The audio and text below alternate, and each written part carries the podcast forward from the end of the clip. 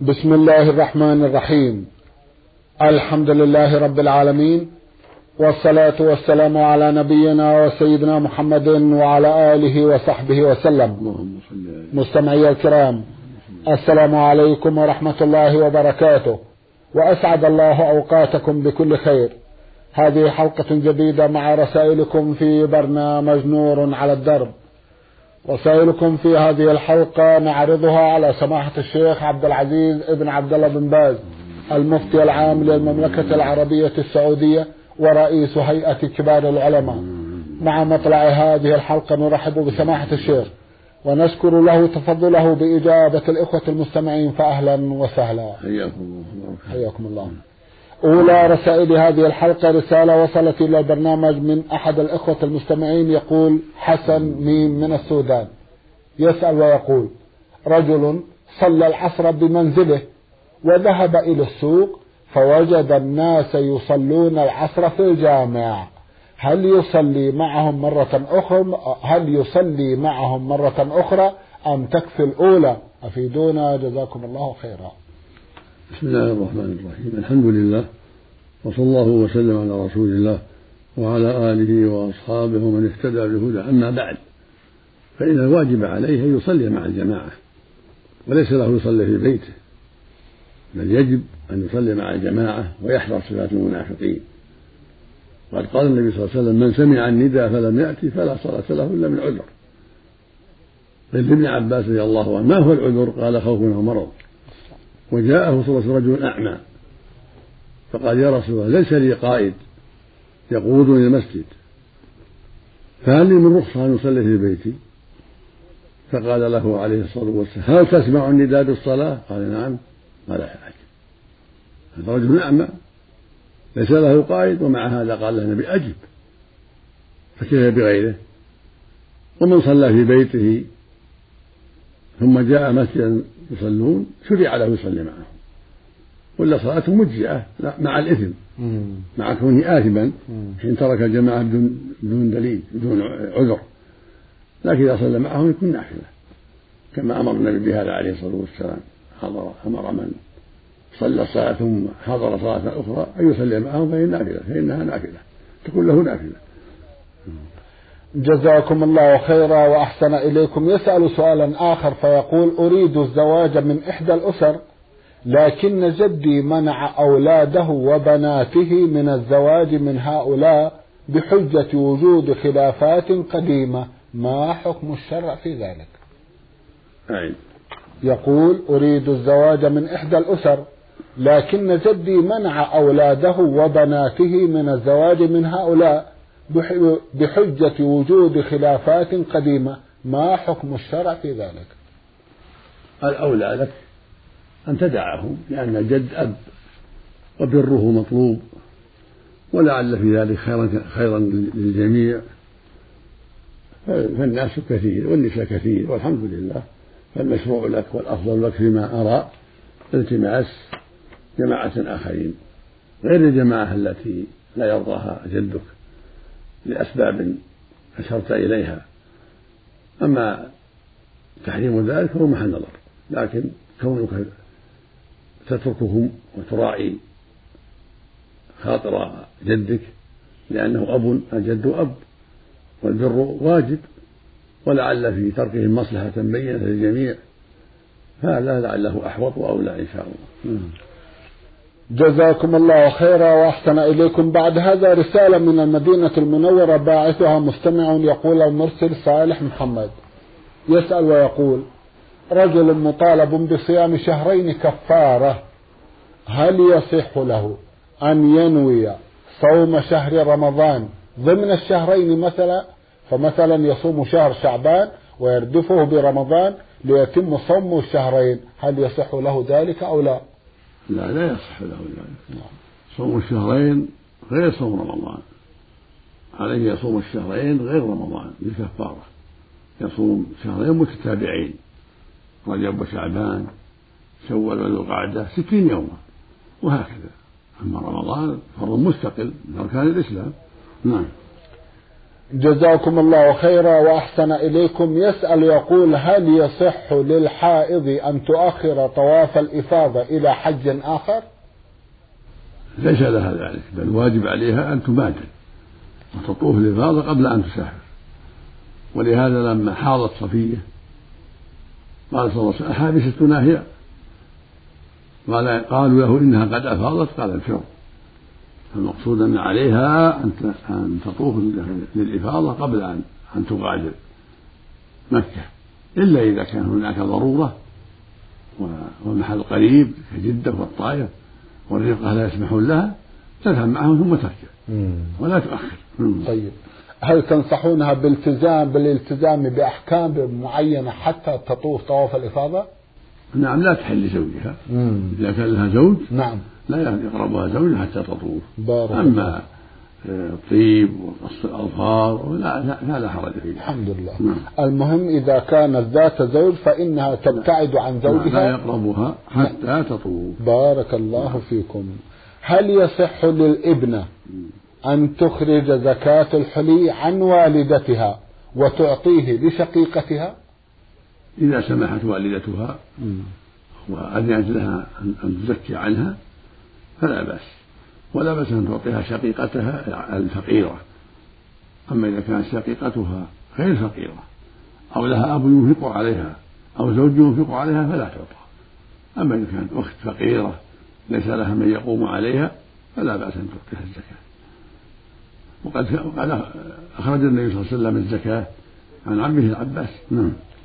جزاكم الله خيرا وأحسن إليكم. كيف الجمع بين هاتين الجملتين في الدعاء؟ عدل فينا عدل فينا قضاؤك وبين لا تعاملنا بعدلك. معنى طلب العفو يعني قضاء الله عدل ليس بظالم. نعم. ولكن عفوه أفضل. كون يعفو أفضل. فلهذا فإذا طلب العفو وأن لا يعامل بعدله بل يعامل بالعفو. عما قد يقع من الزلات فلا بأس بذلك. فإنه سبحانه عفو يحب العفو. ولهذا لما قالت عائشة رضي الله عنها يا رسول الله إن وافقت ليلة قدر ما أقول فيها؟ قال قولي اللهم إنك عفو تحب العفو فاعف عني. فهو سبحانه يحب العفو وهو عفو كريم. فإذا طلب المؤمن منه أن يعامله بعفوه لا بعدله فهذا طلب طلب معناه أن يعفو عنه فيما قد تقع يقع من الزلات التي لو عامله فيها بالعدل لعاقبه عليها. جزاكم الله خيرا وأحسن إليكم بعد هذا رسالة وصلت إلى البرنامج من المستمع ميم من الرياض. يقول إذا مات إنسان ولم يكتب وصيته لجهله أو لغير ذلك. وعندما توفي هذا الشخص جاء أحد الناس وقال لي في ذمة المتوفى مبلغا معين. فقمنا برد ذلك المبلغ ولكن بعد فترة لضيق ذات اليد فهل يعذب الميت حتى يقضى دينه؟ وحالنا ما ذكرنا. جزاكم الله خيرا. الوصية للميت مستحبة فيما ينفعه. إذا كان عنده مال كثير يستحب أن يوصي بالثلث أو بالربع أو بالخمس في وجوه البر وأعمال الخير. ولا تجب عليه. لكن إذا أراد ذلك ينبغي أن يبادر ويكتبها. لقوله صلى الله عليه وسلم ما حق امرئ مسلم له شيء يريد أن يوصى فيه يبيت ليلتين إلا أو وصيته مكتوبة عنده. خرجه الشيخان من حديث عمر. فإذا كان يحب أن يوصي فالسنة أن يبادر وأن يكتب الوصية التي يحب أن يوصي بها في ثلثه في ربعه في خمسه في بيت معين في نخل معين أرض معينة. هذا هو المشروع له وهو الأفضل أن يبادر. أما إذا كان عليه ديون أو عنده أمانات للناس فإن الوصية واجبة يجب أن يوصي بها وأن يبينها لمن خلفه أن لفلان كذا أو لفلان كذا عنده أمانة لفلان حتى لا يجحدها الورثة حتى توصل إلى أهلها. المقصود إذا كان عنده حقوق للناس يجب عليه أن يوصي بالديون والأمانات ونحوها حتى يبرئ ذمته من حق الناس. نعم. بارك الله فيكم. يقولون إن إننا تأخرنا في تسديد ذلك الدين لضيق ذات اليد. فهل فاتقوا الله أيوة. إذا أخروه لعجز نعم. مثلا ما عندهم ما, ما خلى تركة. وهم أحبوا يوفون عنه فلهم أجر ولا شيء عليهم. أما إذا كان عنده تركة فالواجب البدار ببيعها وإيفاء الدين منها حتى لا يتأخر الدين. لقول النبي صلى الله عليه وسلم نفس المؤمن معلقة بدينه حتى يقطع عنه.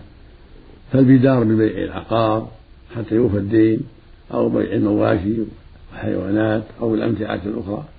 كون الورثة يبادرون يبادرون ببيع بعض الترك حتى يوفى عن الميت هذا واجب وللقاضي أن يلزمهم بذلك إذا ترافعوا المحكمة نعم. القاضي يلزمهم بذلك نعم. بارك الله فيكم قضية تعذيب الميت في قبره نظرا لكونه مات وعليه ديون ولم تسدد هل هذه القضية صحيحة سمعت الشيخ؟ ما ما ما ورد في هذا شيء فعذب بالمعاصي والسيئات أما تأخير الدين هذا في التفصيل. نعم. لكن إذا كانت له معاصي مات على غير توبة هذا اللي يخشى عليه. نعم. يخشى عليه مثل ما قال النبي صلى الله عليه وسلم. أنه مر على قبرين فرآهما يعذبان.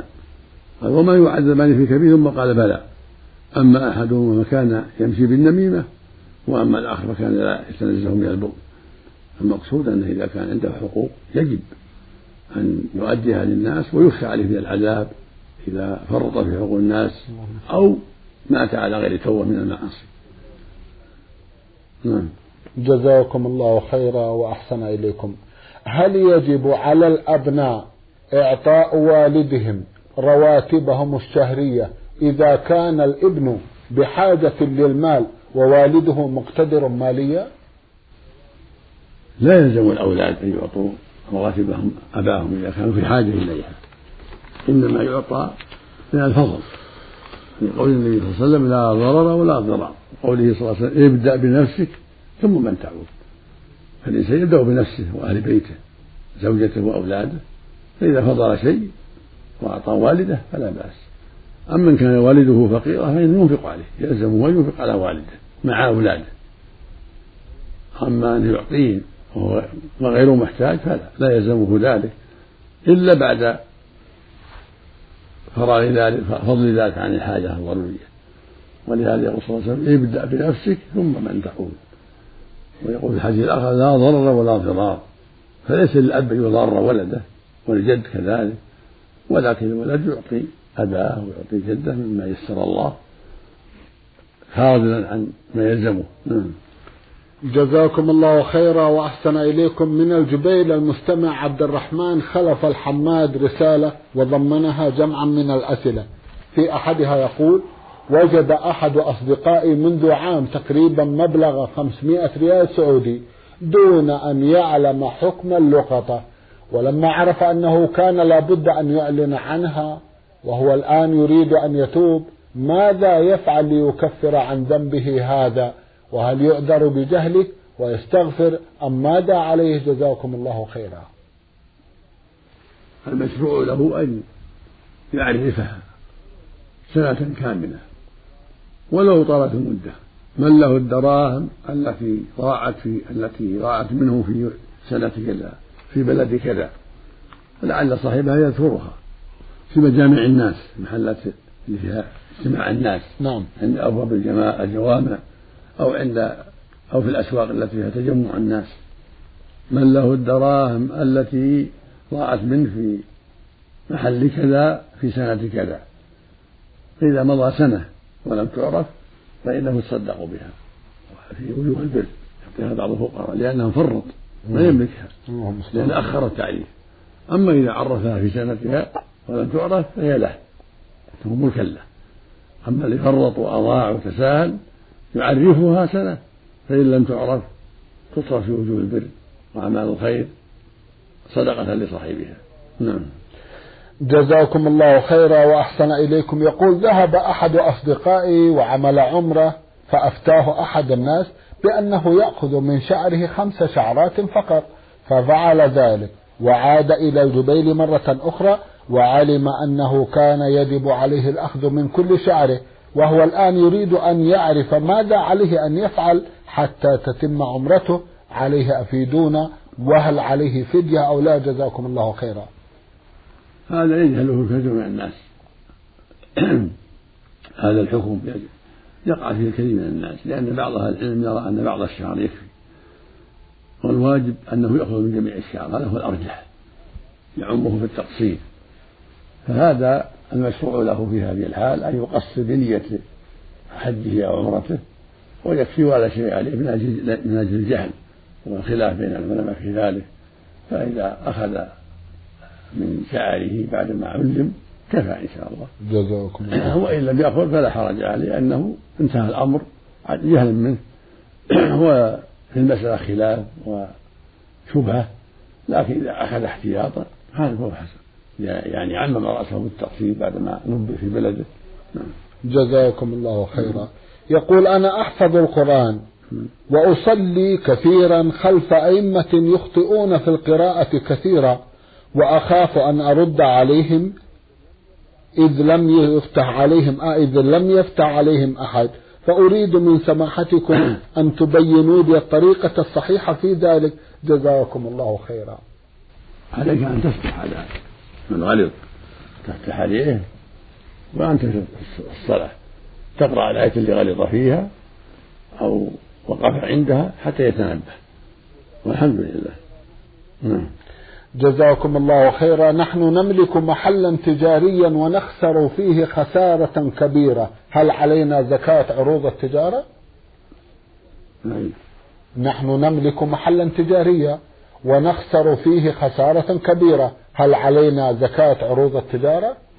إذا كانت السلع التي فيه للتجارة للبيع. فعليكم زكاتها. أما المحل الذي يعد للبيع فيه لا يعد بيعه لا يباع هو ولكنه بيت للبيع أو دكان للبيع هذا ليس فيه زكاة. لكن السلع التي فيه للبيع هي التي تسمى عروض التجارة. وتزكى كل ما حال الحول تعرف قيمتها وتزكى. أما نفس البيت أو الدكان المعد للبيع لا ليس فيه زكاة. لأن المعد كظرف للبيع لا, لا, لا ليس للبيع هو لا يباع هو ولكن توضع فيه السلع. إذا كان معدا لوضع السلع فيه للبيع. وأما هو ليس معدا للبيع فلا زكاة فيه هو لأنه ليس ليس مقصودا للبيع وإنما تجعل فيه السلع. فالسلع التي تعد للبيع تسمى عروض تجارة وفيها الزكاة. نعم. جزاكم الله خيرا وأحسن إليكم. يسأل ويقول ما حكم من نسي شيئا في الوضوء سواء كان ذلك الشيء فرضا أو كان سنة. هل يعيد العضو نفسه أم يعيد الوضوء كله؟ جزاكم الله خيرا. إذا كان المدة قريبة فيعيد العضو. العضو ما بعده. أما إذا كان طال الفصل يعيد الوضوء كله.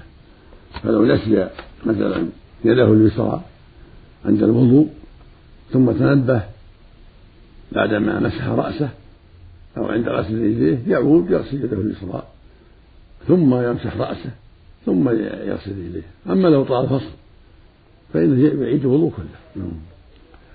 جزاكم الله خيرا وأحسن إليكم. بعد هذا رسالة بعث بها المستمع عين فاء من جدة يسأل فيها جمعا من الأسئلة فيقول ما حكم تزويج من لا يصلي وإن ادعى ذلك؟